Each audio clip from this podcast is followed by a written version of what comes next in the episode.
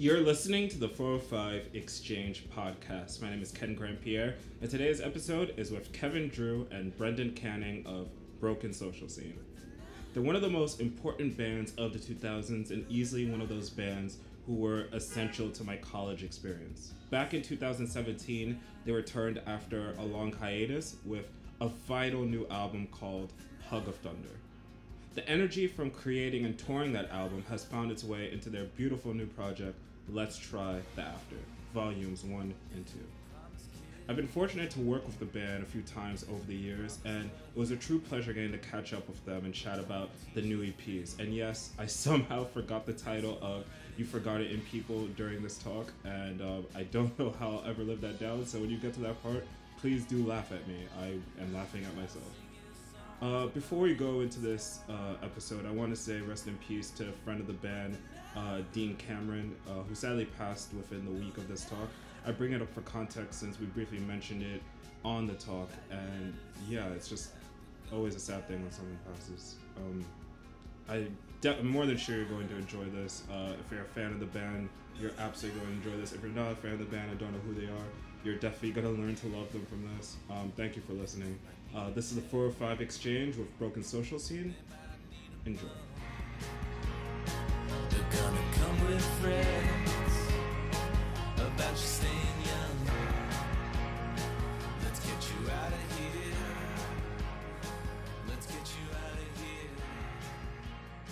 There's no need.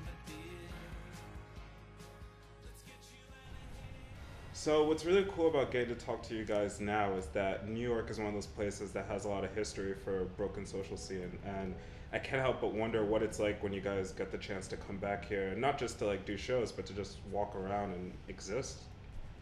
Well, it's always been a super supportive town to us. We've how many shows have we done?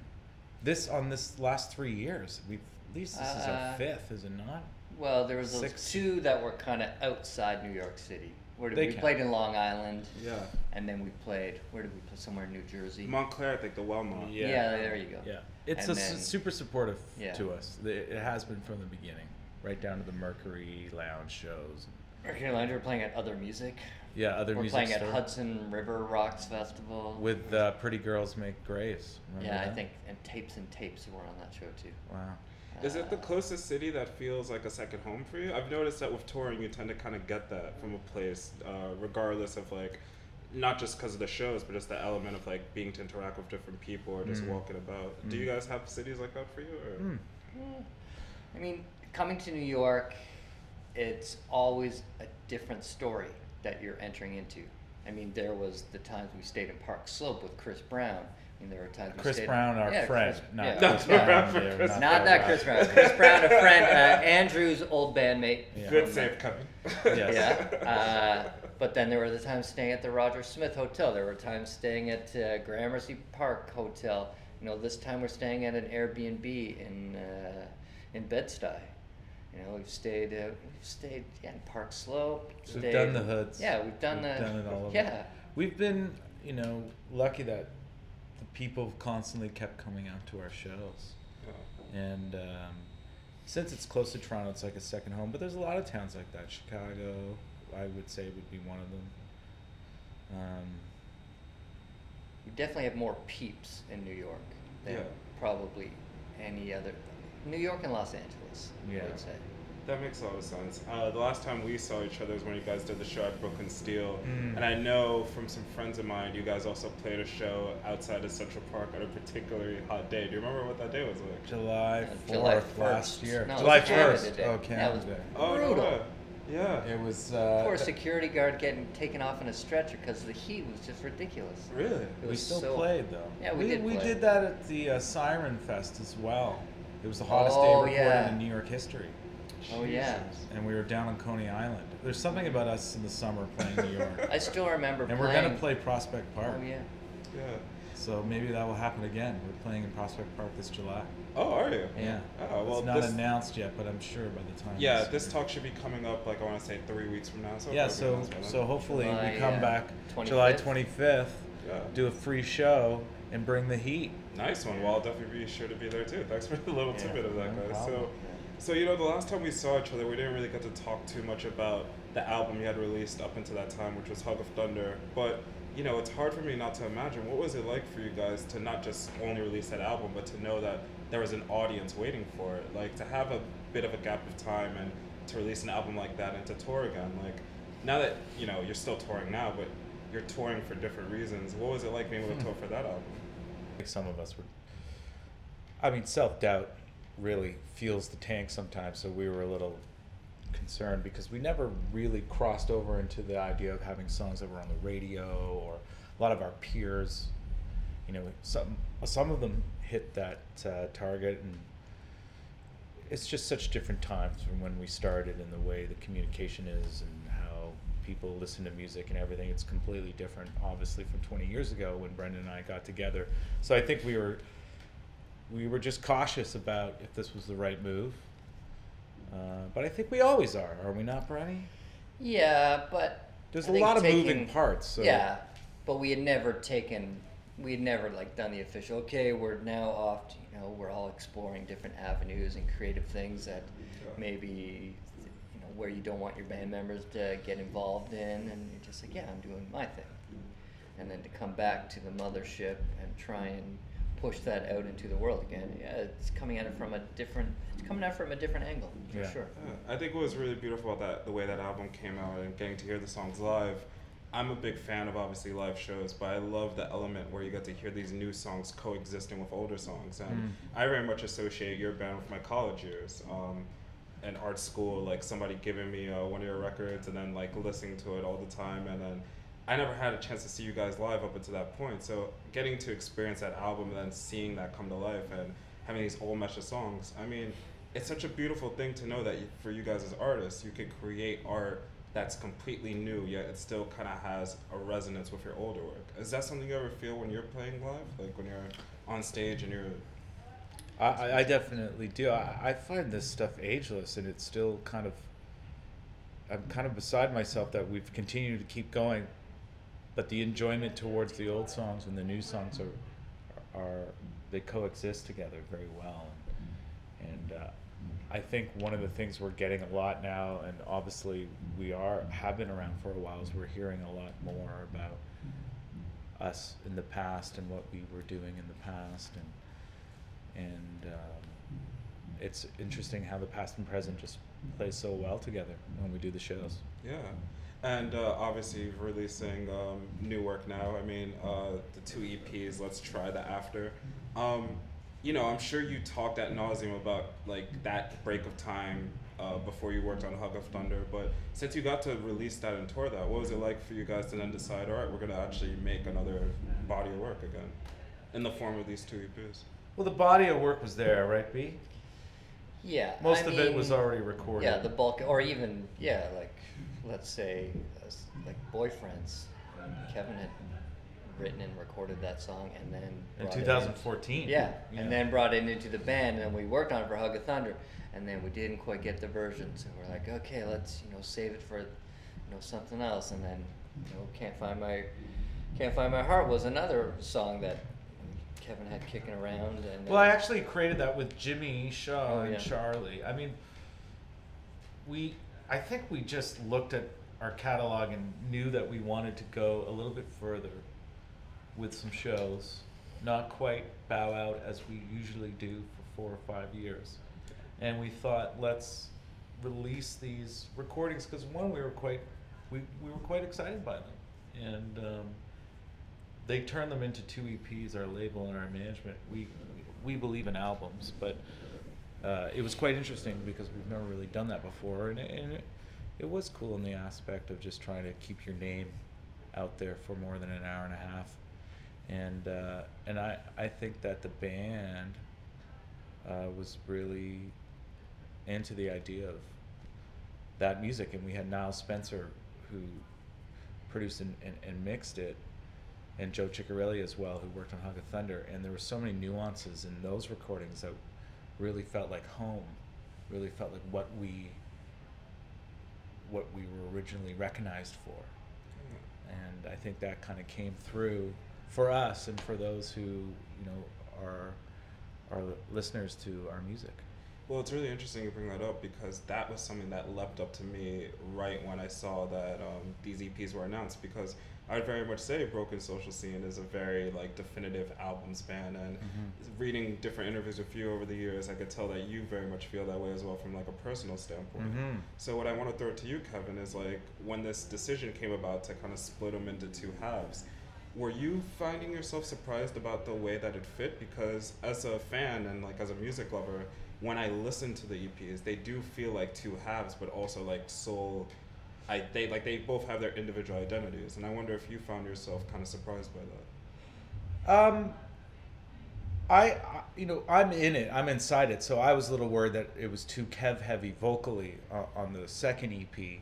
But I think that the saving grace for Brendan and, and Charles and myself, who very much are album lovers, was that it was going to be vinyl, and we put it out as side Yeah. A, side B for Record Store Day.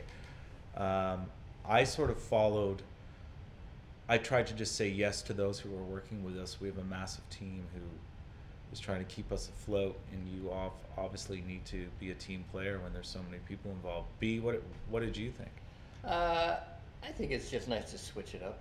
You know, it's like, oh, here's an EP, and it's just kind of.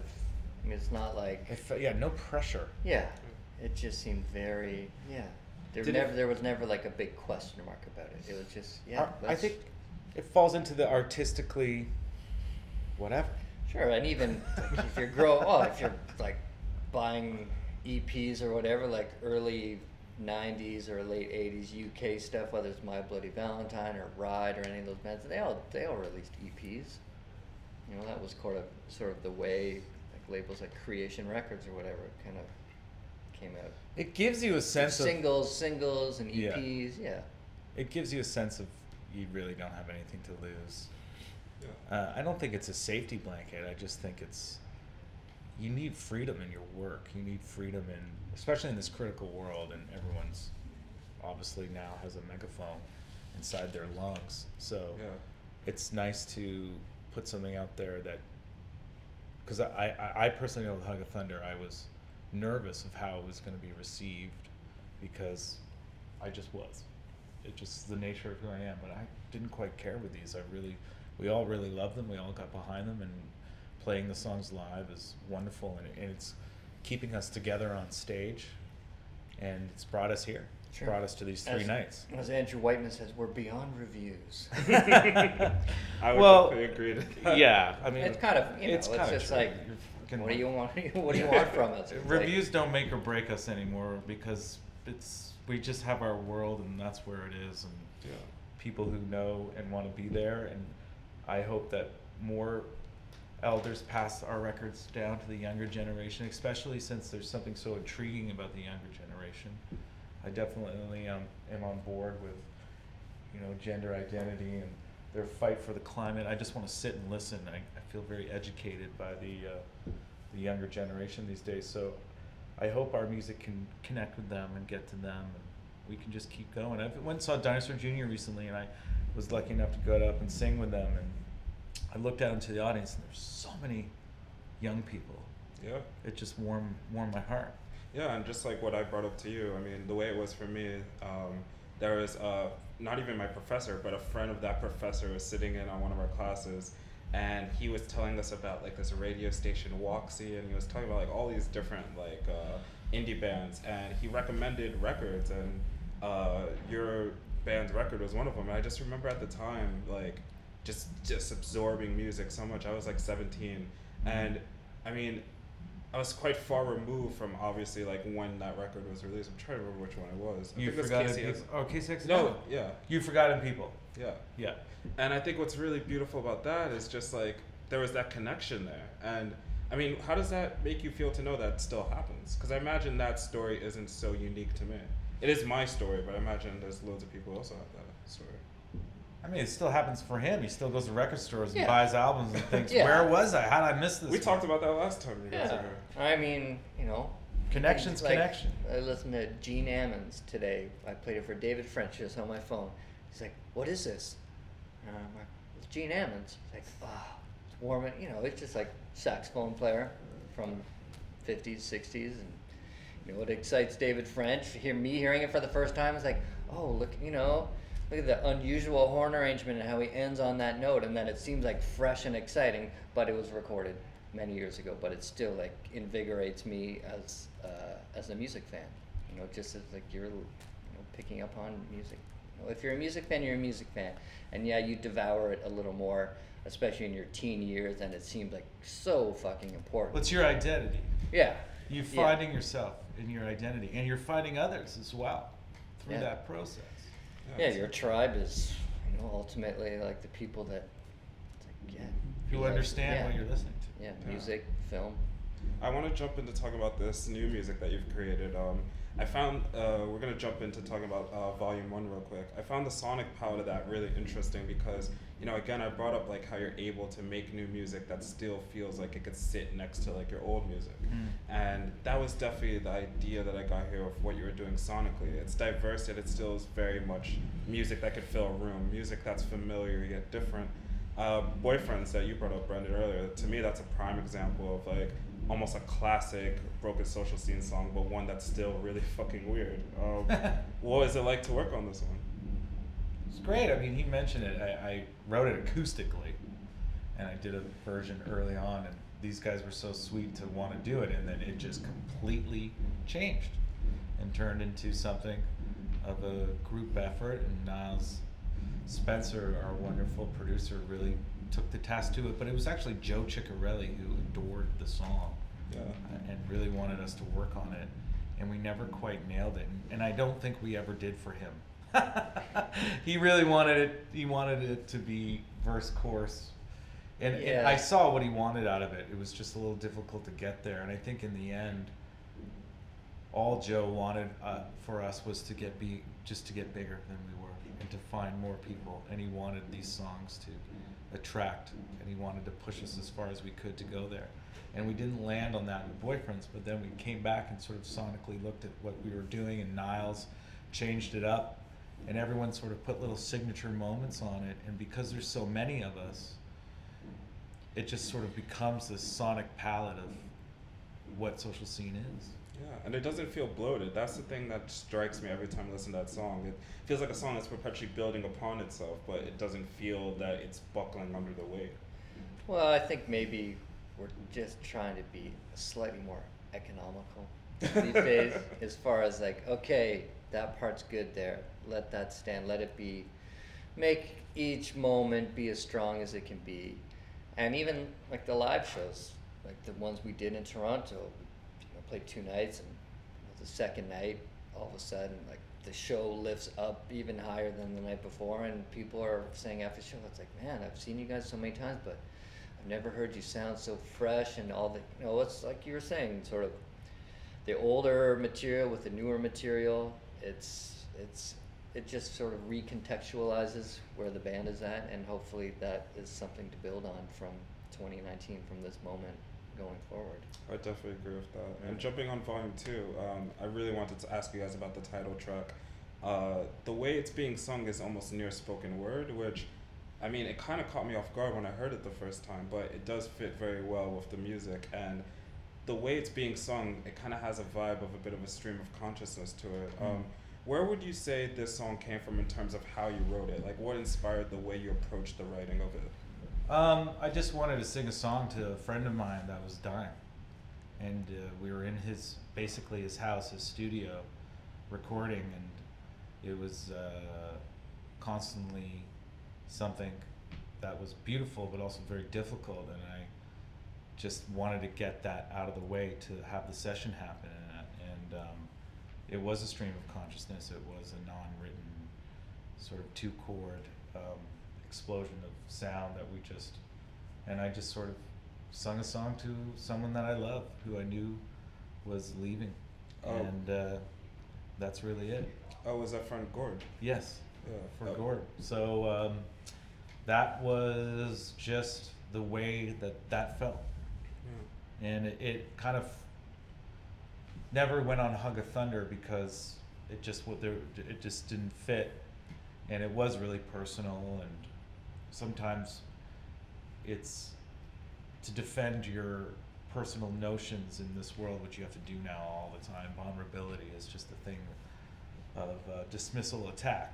but it's it's fine. It, was it was fitting for this, and to title the record, the EP's after it. The band was into it, and you know we all lose people. We're all in grief. We're all we all have close ones to us who've lost even closer ones, and even today we got news of someone that was very very key to our career and very uh, partial to the early days, who died this morning, and uh, Sorry to hear that. I'm sorry to hear that too because these are sometimes it's expected and that's difficult and sometimes it's out of nowhere and that's just that's difficult as well and there's a, a realm around a misunderstanding towards it that I think I just wanted to embrace for myself and uh, not doing solo stuff. These guys are they're very sweet to me in the aspect that they know I sometimes have personal things. I try to keep I try to lyrically always include I can't believe you just took a bite of your apple. That good. was- That's what I'm over. Timing is everything. See, Brendan and I don't do interviews together because we, ju- we just don't. It's oh. So He it's- has his. Yeah, my mouth starts getting dry, and like, I. Oh, so this is like quite a special. when you talk about grief, Brendan needs to have an apple. But no, I think it's just. Uh, I want to be on the side of the fence that that helps others understand that it's, you know, it's. It's very real and. Uh, and it's something that needs to be spoken about a lot more. I would agree with that. Um, you know, within that vein, I actually did kind of want to ask you something about Gord. And Okay. Is that okay? Yeah, it's fine. Yeah. Because a couple months ago, I was actually with um, your good friend Stars, and I was uh, spending a lot of time with Torquil. Uh, Yeah. The man who talks a mile a minute and is a hilarious human being. Yeah. But uh, we did talk a lot about um, you and Metric, about your friendships and your how you guys are obviously contemporaries and like how we feel about you musically and as people. And Torque talked a lot about the relationship you were having with Gordon, the working relationship and the friendship. And Yeah. you know, it's one thing for me as a music fan to read about it, but to hear someone who's you know obviously a friend of yours talk about it, I mean, he had a lot of respect and admiration. Admiration. It was a lot in the vibe of like him wishing he could meet someone someday that he felt that he connected to. I mean, obviously as Amy, but like he just talked about it in a different level in regards to you and Gord. And um, you know, you did work with Gord Downie on his last solo album, Introduce Yourself, and Mhm. I know it could be quite a hard thing to talk about, but I love to hear you go what it was like to work with someone like Gord. Like, what did you take away from it? you know, it, Gord's the thing with Gord is that he's sort of everybody's, and everyone who he- he's got a lot of people around him who hold him close, and I've noticed that also the country itself, Canada, and Brendan can can vouch for this. He's kind of everyone's, and it's difficult to talk about him publicly. I've sort of learned this through through getting asked these questions, and I just think that uh, we're all we're all lucky to have had him, and, and and we have all collectively learned from him. And obviously, I had my moments with him, and I am so grateful for the time. Brendan and him were quite close at times out on tour. He loved Brendan so much, and I just think. I think what you think, what what, if you look into his work, and I'd say this to answer the question: listen to his work, and you'll see the question's answered right there, because it's all there. He never held back. He always put it all out there. He used to say, you know, use it all up. He has a song too. It's just like put it all on the page. Don't save anything. Don't save anything. And that's the kind of work that he's done, and the kind Well, he of was the first real legendary frontman in Canada. Like when you really boil it down to all the bands and everyone who's ever been in a band, but there was one there was never like a creature like him who would just get on the stage and just transform. And I think that's uh, that's an exciting thing. Whether you love the music every single note or whatever, it's just a, an exciting thing and a really a lucky thing to be sort of in and around being uniquely Canadian because it's such a Canadian experience, even though you know they had their fans elsewhere, but truly there's something very Canadian about it, and to try and make someone understand that is also, if you didn't grow up with it and drop apples, uh, Road apples. Yeah, road apples. There you go. Uh, tragically, but yeah. If you didn't grow, yeah, it's it's it's hard to really like zero in on. It's, you know? it's a loss. It really is. And the more time goes by, it's just a loss for everybody. It's Yeah. a massive loss. But I think what's beautiful about the way you just put that, Brendan, and of course you as well, Kevin, is that I think to contextualize what you're talking about, you know, people talk about representation and the aspect of seeing someone achieve something and feeling like you could do it. And I feel like there is a unique sense of that depending on where you're from. And in terms of, you know, being from Canada and the Tragically Hip being such a hallmark of Canada and like you guys being from there and what you've achieved, I mean, I think a lot of what Broken Social Scene has done is partially for being able to see that it's possible. Because, I mean, I've only ever been a fan of Gord's music. I never had the chance to meet him, unfortunately. But I, t- from hearing how you talked about him and his music, it makes me feel happy because I feel like that's what I've always gotten from it. Knowing that, like, There you go. wow, this is someone who's putting their entirety of themselves in their work. Yeah. Yeah, that, well, that's wonderful. There you go. That's what I mean. It's the questions are answered in his work, and people can feel very close to him in his work, and they should. And I and I encourage people. And there's more to come. There's much more to come, and well, there's more to come. And uh, I just encourage everyone to just dive into his work. He can be as close to you as he was to us. It's in his work. That's beautiful. Brendan, what's really cool about having you here is um, I actually was hoping I was going to get one of the other band members here to ask a question like this. But, uh, you know, since you have someone like Kevin in your band who has worked extensively as a producer, and I've heard from experiences uh, from uh, Josh and Metric, he was talking to me about what's like being in the studio of Jimmy. Uh, what's it like having Kevin in the studio with that producer's ear when you're making an album? Like, does that come into play at all? Or? My bad moods seem to inspire him. yeah, you know, like, like definitely the writing of Hug of Thunder, the title track, wouldn't have happened if Kevin didn't flash me like an evil glare. and it was like basically in that moment, it was like either you come up with, you know, a winning riff immediately on the spot, brand new, lead the band into something that is completely different from what you were doing three minutes ago. That's kind of what it really, for me, that's what it boils down to. and I can say attest to that moment was a moment. It was there were many with him that way. Where, no, but there were not not not for me. I meant where he with his bass, Yeah. where we would be lost. You know, one of the one of there's two songs that I could reference from Hug of Thunder. Halfway home was just missing something, and Canning just got up. He just got fed up. It's like, all right, just get get me the muff pedal. Sat down with his bass, saved the song. Same That's thing amazing. with uh, Andrew and Ariel's tune, uh, "Stay Happy." He just came in, and so you know, from a producer, everyone's a producer in this band, but from a you know an observation point of view, yeah, Everyone comes in with, you know, an ample supply of, like, this song should be like this. yeah, Just please Air- let me yeah. lead this charge. yeah, and Les Les was massive on on Hug. That that Yeah, well, she came up, you know, she wrote Instantly, the vocal instantly on the spot, landed that. arranged it, and It was, you know, was- I just sat back and, and listened in the studio and watched.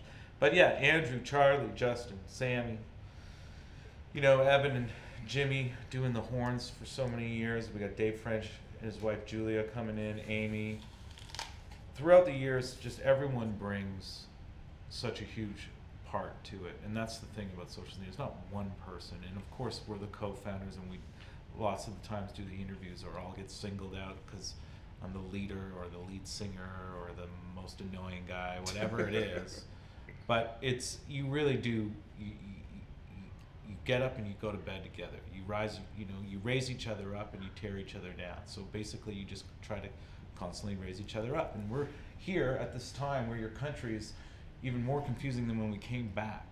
It's pretty mad. it's pretty difficult right now and, and usually there's we love to come and do the celebrations but they just don't seem to be working. And the protests don't seem to be working and it just doesn't seem to be working. So these shows tonight with everything that's go- coming down this week with alabama and all that it's it's difficult to enter into a room with a bunch of people when all you can really try to do is say for this next hour and a half can we just try to not be in denial but take this moment together and put it in our back pocket. And that's something GD would say a lot, Court. Um, and even that feels a little cheap to the fight that's becoming before you.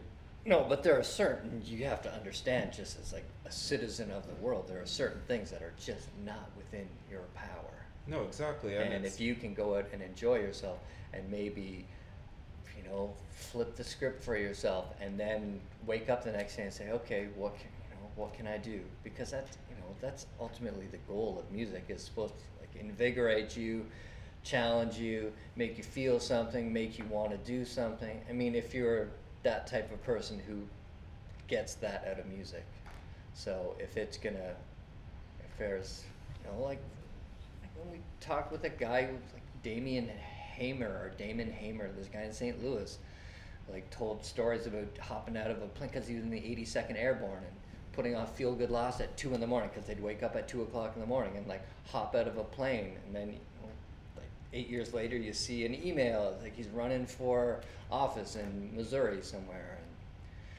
it's like well We that's should what call him. yeah that's what that yeah that's what that music We did should call him. We for might uh, Damien See, or how- Damon see Hamer what's going on in Missouri because it seems like there seems to be a little bit of a.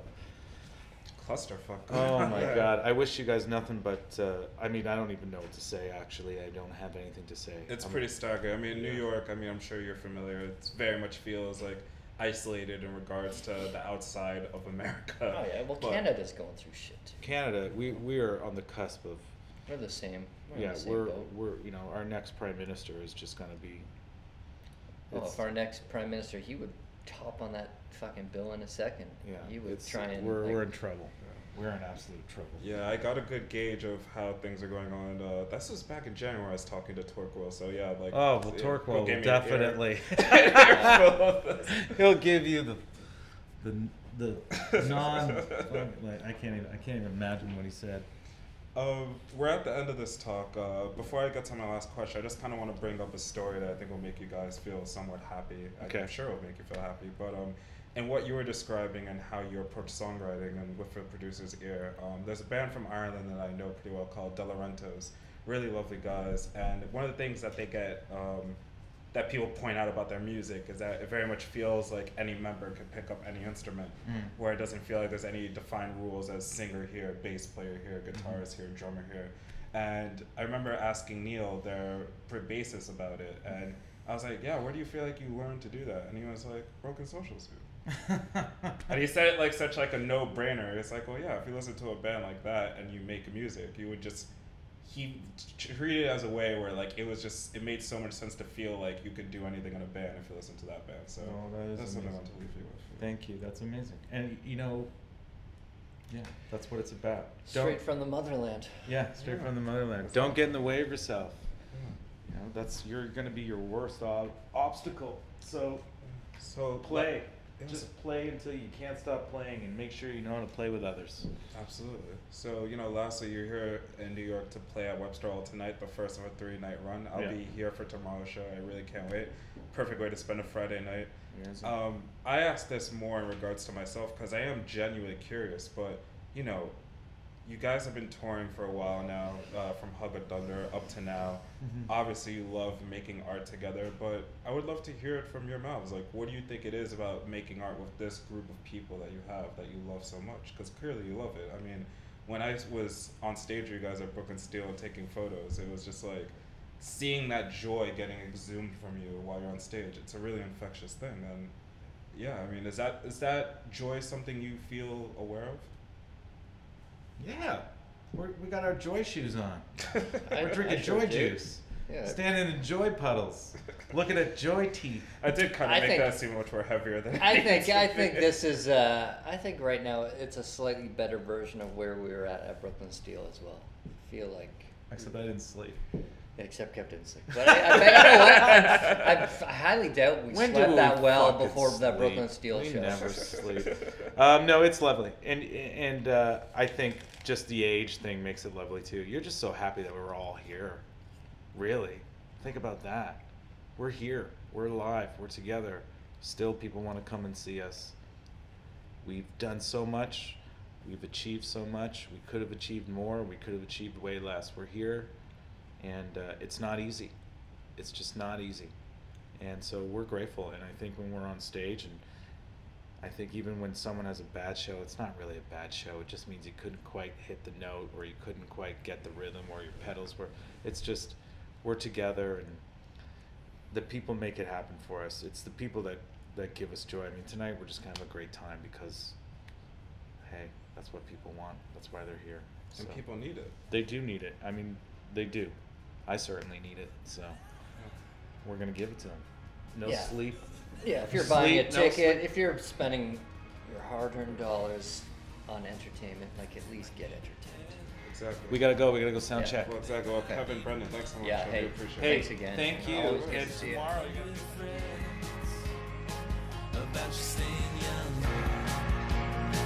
Let's get you out of here.